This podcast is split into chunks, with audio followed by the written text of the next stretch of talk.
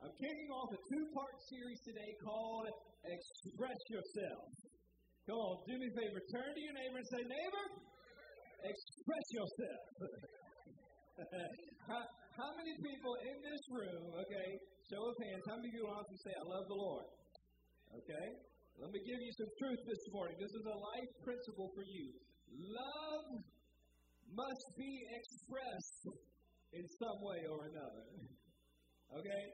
I love my wife, but I don't assume that she knows that I love her. From time to time, I have to express myself. I love you. Hey, girl. How you doing? God loves us. The Bible says in Jeremiah, He has loved us with an everlasting love, and He wants nothing more than for us to love Him back. Okay, but if we love the Lord, how do we express our love to God? The answer is worship. The answer is worship. This, this week and next week, we're going to look at how to break the barriers to worship, and we're going to look at the power of worshiping our God. You know, I've shared this before, but uh, I read an interesting article in the Washington Post about Olympic athletes. And here, here's the amazing and startling truth of this article is that bronze medalists are happier than silver medalists. Think about that for a minute. Okay, silver is better than bronze, but bronze medalists are happier than silver medalists. Okay? According to research, third place winners are happier than second place winners. And this is how they explained it. Silver medalists, all they think about is how close they came to winning the gold, that they're not satisfied with silver, but bronze medalists think about how close they came to winning nothing at all, that they're just happy to be in the club. okay?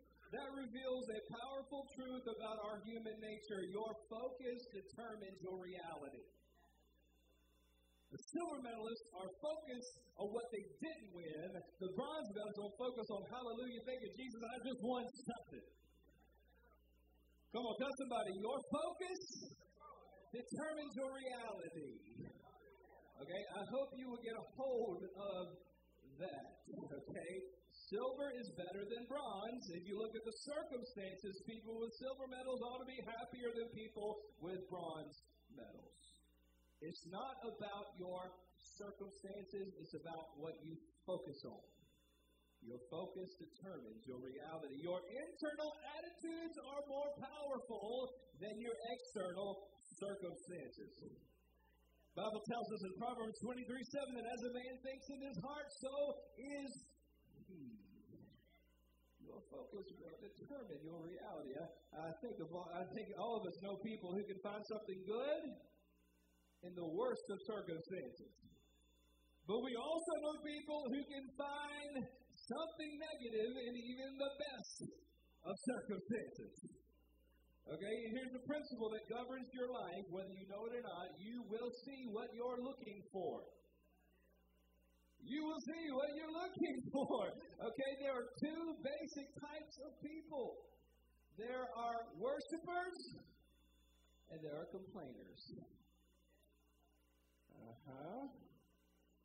Yep, you will be one or the other, but you cannot be both. You're going to be affiliated one way or the other. Either you're going to be a worshiper or you're going to be a complainer, and the only difference between the two, and it's so simple, is what they focus on. We see what we're looking for. If you're looking for the negative, you will only see negative things. If you're looking for the positive, you'll only see the positive, praiseworthy things. You will see what you're looking for. Come on, tell your neighbor, if you look for it, you will find it. How many of y'all remember learning in school something called the scientific method? Okay, six of you.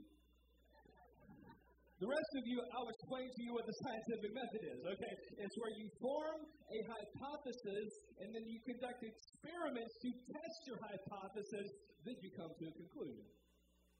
But in everyday life, we don't do that. We are about as unscientific as it gets. What do we do? We form a hypothesis, Then we form a conclusion, and then we look for evidence that supports our conclusion. Y'all know it's true. If you're going to be negative, you're going to look for all the evidence that backs up your negative view. If you're going to be positive, you're looking for everything that backs up your praiseworthy outlook. Hello. I'm preaching better than y'all shouting, but I hope you're listening. I'll give you an example. Let's say you don't like somebody. You just you don't even know why. You just do not like, I cannot stand them. They better not come into Walmart when I'm in Walmart. But I my row in church. You just don't, they just irritate you. You don't like them. What do you do? You form your conclusion, I don't like them. Then you look for all the evidence to why they're not a good person. And you ignore all the good evidence. They could cure cancer and raise the dead. Well, they should have done that earlier. Instead of making all those people suffer. Come on, it doesn't matter how much good they do, you ignore all of that because you only look for evidence to support your conclusion. Here's another example. You're head over heels in love with somebody. You look for all the good things about that person. You ignore all the contradictory evidence, don't you?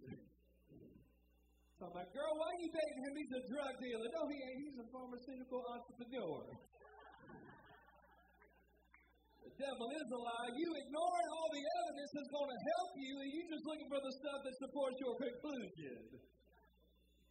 You will see what you're looking for, and you will ignore what you're not looking for. Are y'all with me so far? Your focus determines your reality. If you're looking for something to complain about, you will find it. And it will become the reality of your existence. You will always be complaining about something. But if you're, on the other hand, if you're looking for something to praise God about, you'll find that too. Hello. And this is the choice you have to make. Because all of us tend to be natural born complainers. What do we do the moment we're born? We start crying and complaining about something. Hello. We are natural born complainers. We are predisposed to complain, and I know that we have a lot that we can't complain about right now. But you need to make up your mind, because the Bible says read our minds, right? You need to make up your mind instead of complaining, instead of following my sinful human nature. I'm going to make up my mind. I'm going to find something to praise God about today. Hello. You can't control the circumstances in your life, but you can control your attitude. Hello.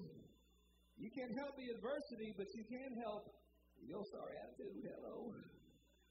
How many of you have heard of a guy named Viktor Frankl? Anybody? Okay. Four of you. All right, I'll, I'll take it. I'll you what I get. I'll tell you who Viktor Frankl was. Okay, Viktor Frankl wrote a book called Man's Search for Meaning.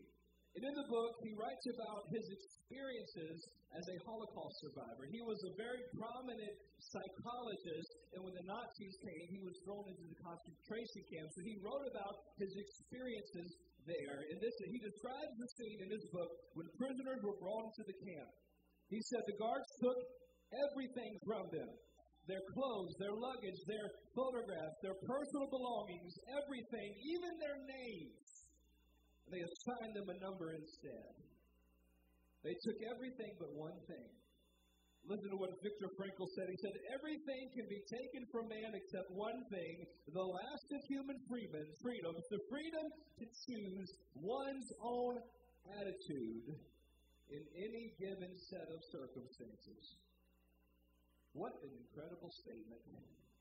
I'm convinced that the most important decision you make every day is your attitude. You can have all the book knowledge and all the world, but the wrong attitude will keep you from going anywhere in life. Can I get an amen?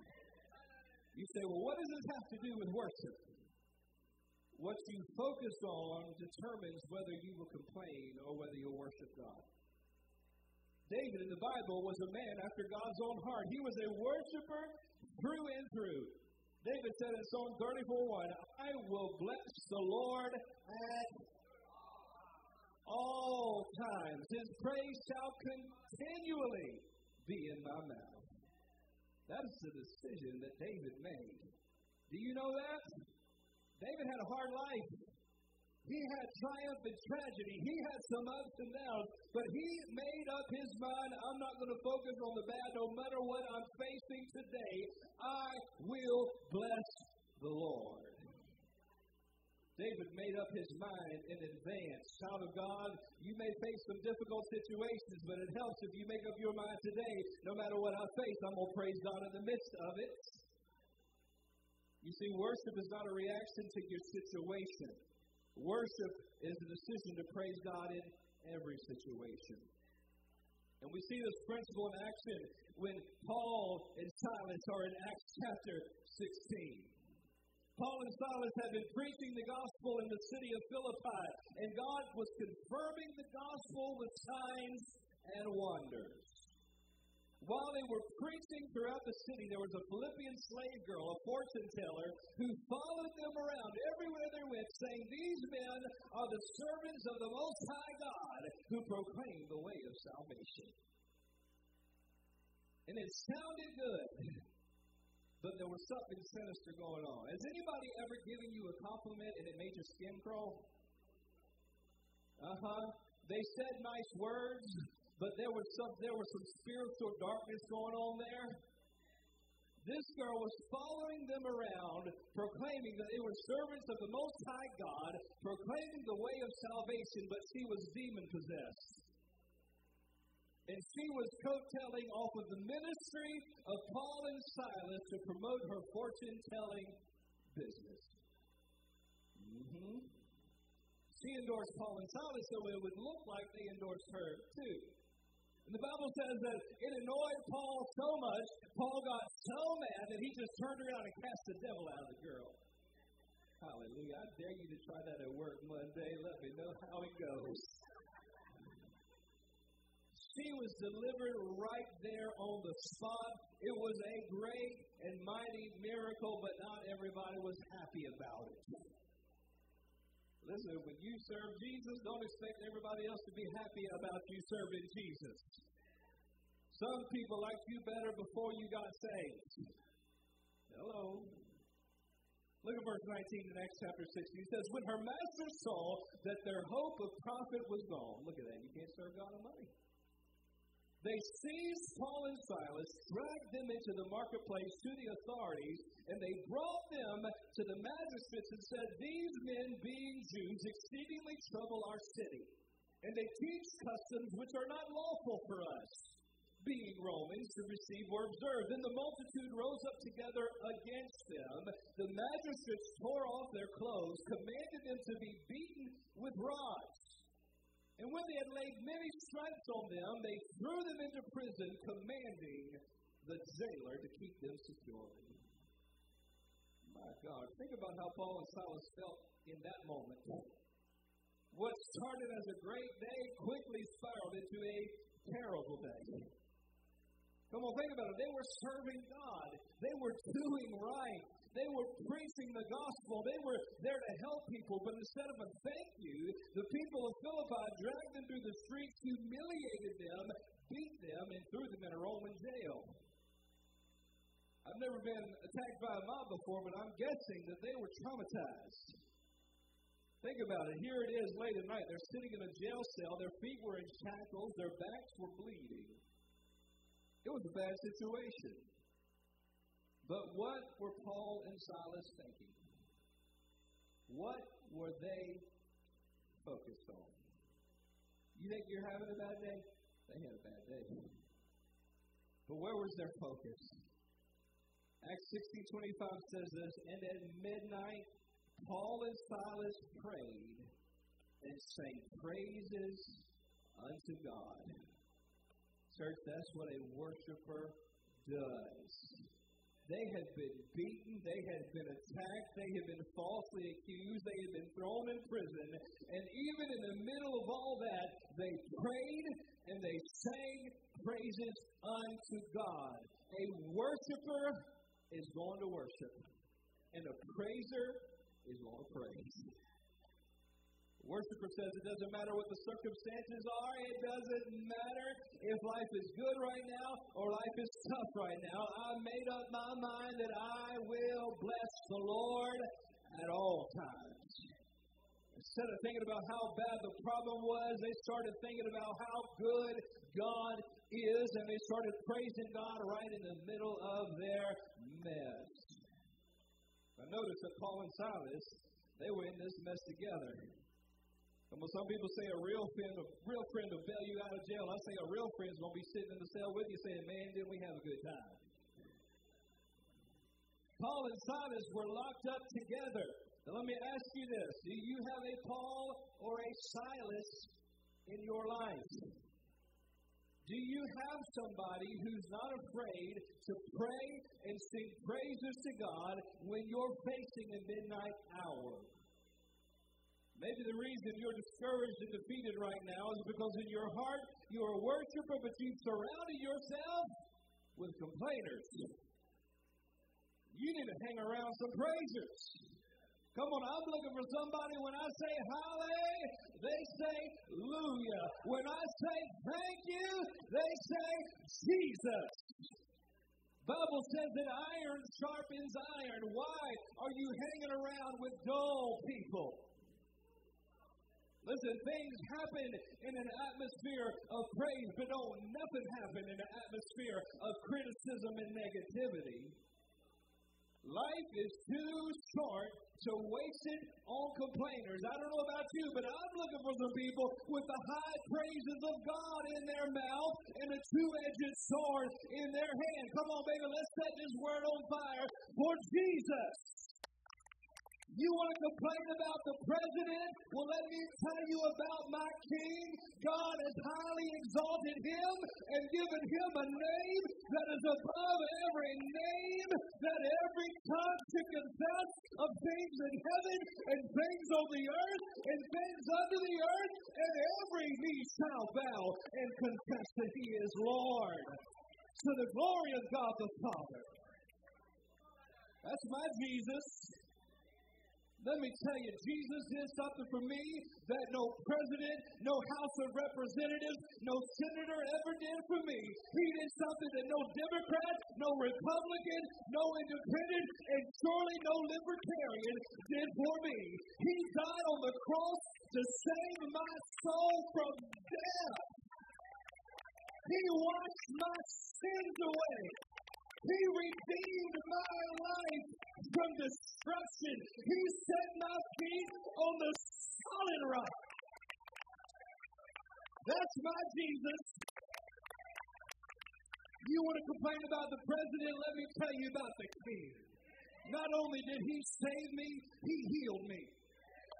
I cannot forget seven years ago, tomorrow, being loaded up into an ambulance, and I couldn't move my feet and couldn't move my legs because my brain was hemorrhaging. God sent it saved my life. And if He did that, there's no problem that I face right now that He can't fix. And there's no problem you face because what He did for me, He will do for you. What a mighty God we serve. That's my Jesus. He is my Savior. He is my healer. And He's my baptizer in the Holy Ghost. When I don't know what to pray, I can just open up my mouth and the Holy Spirit will pray the perfect will of God through me. Let me tell you something. You think the speaking in tongues things ain't real? When my body was shut down, my brain was bleeding, I had no consciousness, no movement in my body. My lips were moving, and the Holy Ghost was praying in tongues. Let me tell you something. Jesus is the Savior. Jesus is the healer. Jesus is the baptizer in the Holy Ghost. And my Jesus is coming back. And he's coming soon. And let me tell you something, church. Jesus is not coming back on Air Force One. He's coming back on clouds of glory, and He is coming back as King of Kings, as Lord of Lords, and of His kingdom there shall be no end. Jesus reigns! Jesus reigns! Jesus reigns! Oh, what a mighty God we serve! What a mighty God we serve. Complainers don't understand worshipers. Complainer will look at you and say, Your problem's too bad for you to praise God. And the worshiper will say, Uh uh No, baby, my God's too good for me not to praise Him. My God's too good for me not to praise Him. Hallelujah. Here's what worship does it restores our perspective. Worship opens our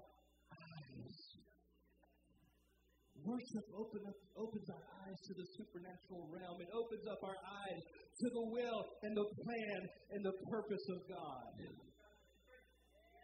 A critical spirit will blind you.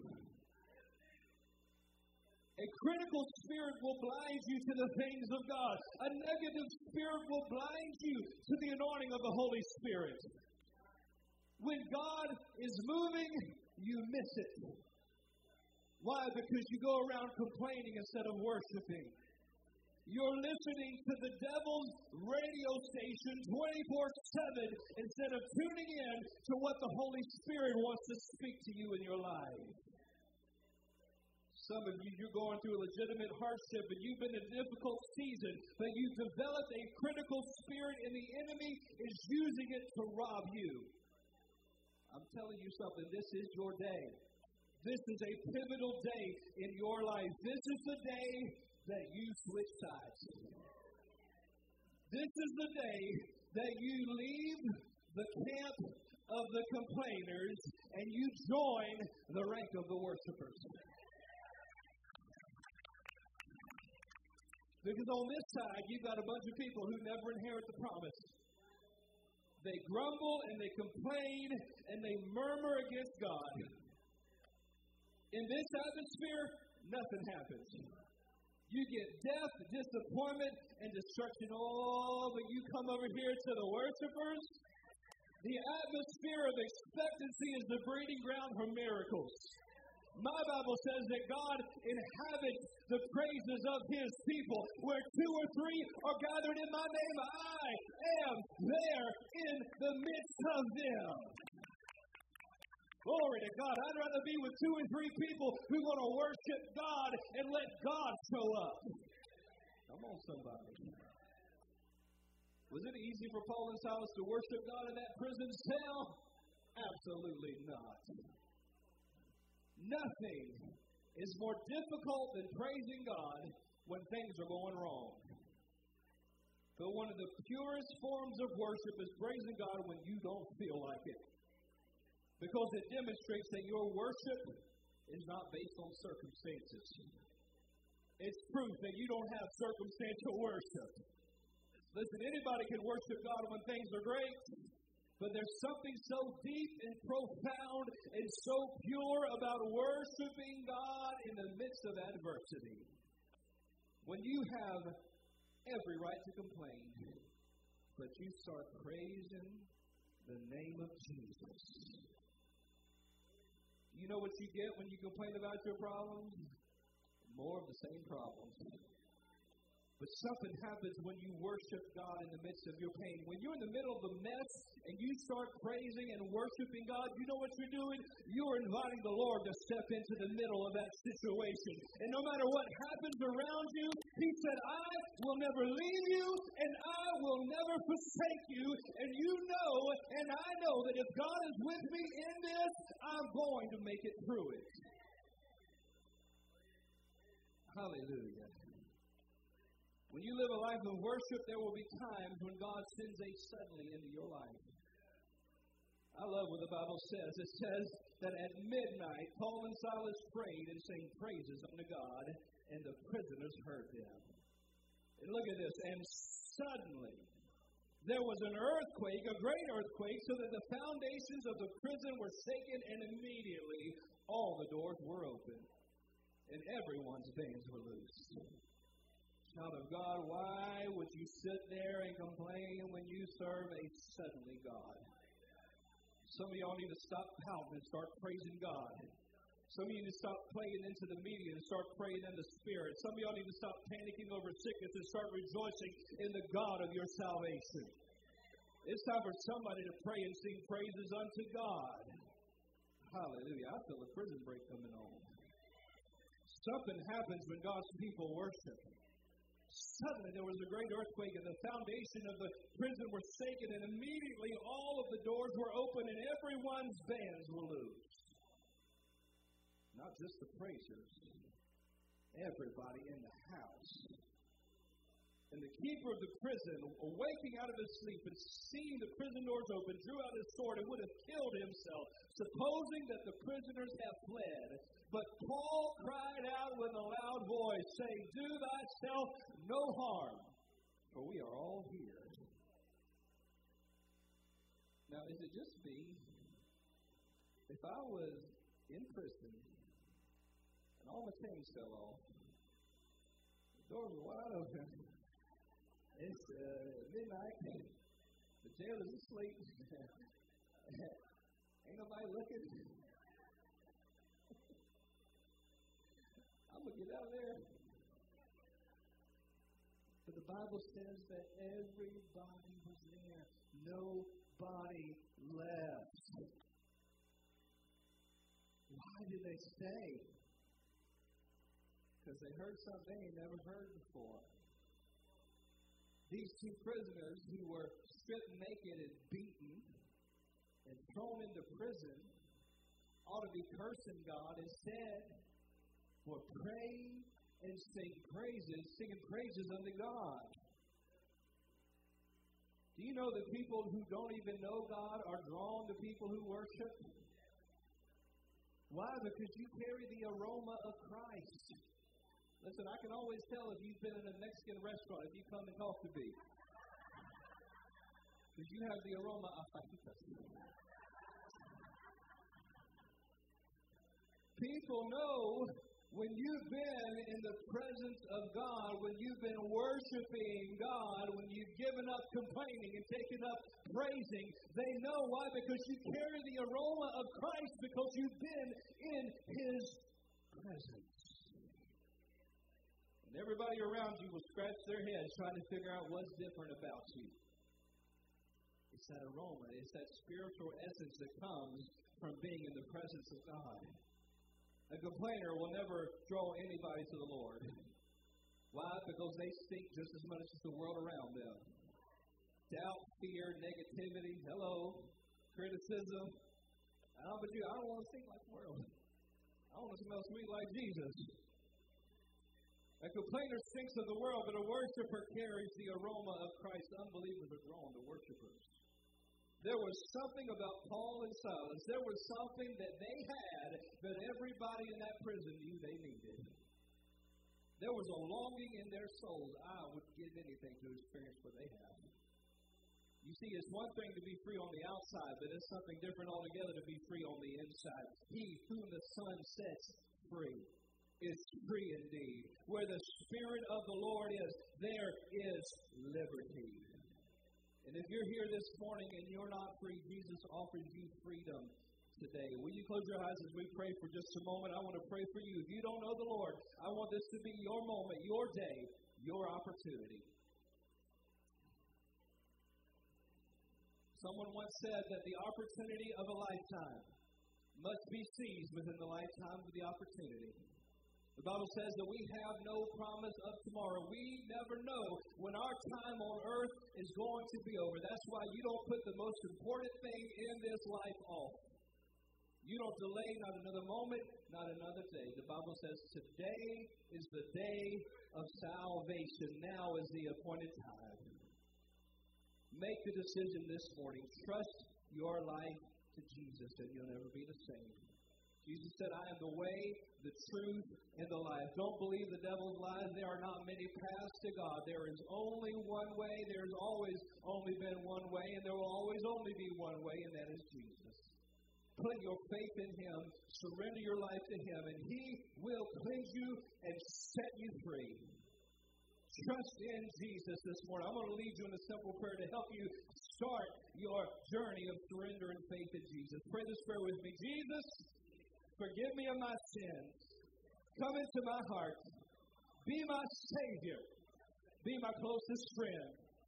Jesus, with your help, I'll follow you. I'll serve you. I'll trust you with all my life. In your name I pray. Amen and amen. Hallelujah. If you pray that prayer for the first time, or you are here this morning and you just know that you know that you know that you're a child of God, will you stand up and just praise Jesus this morning? Come on, let's rejoice. Let's thank God for his salvation this morning.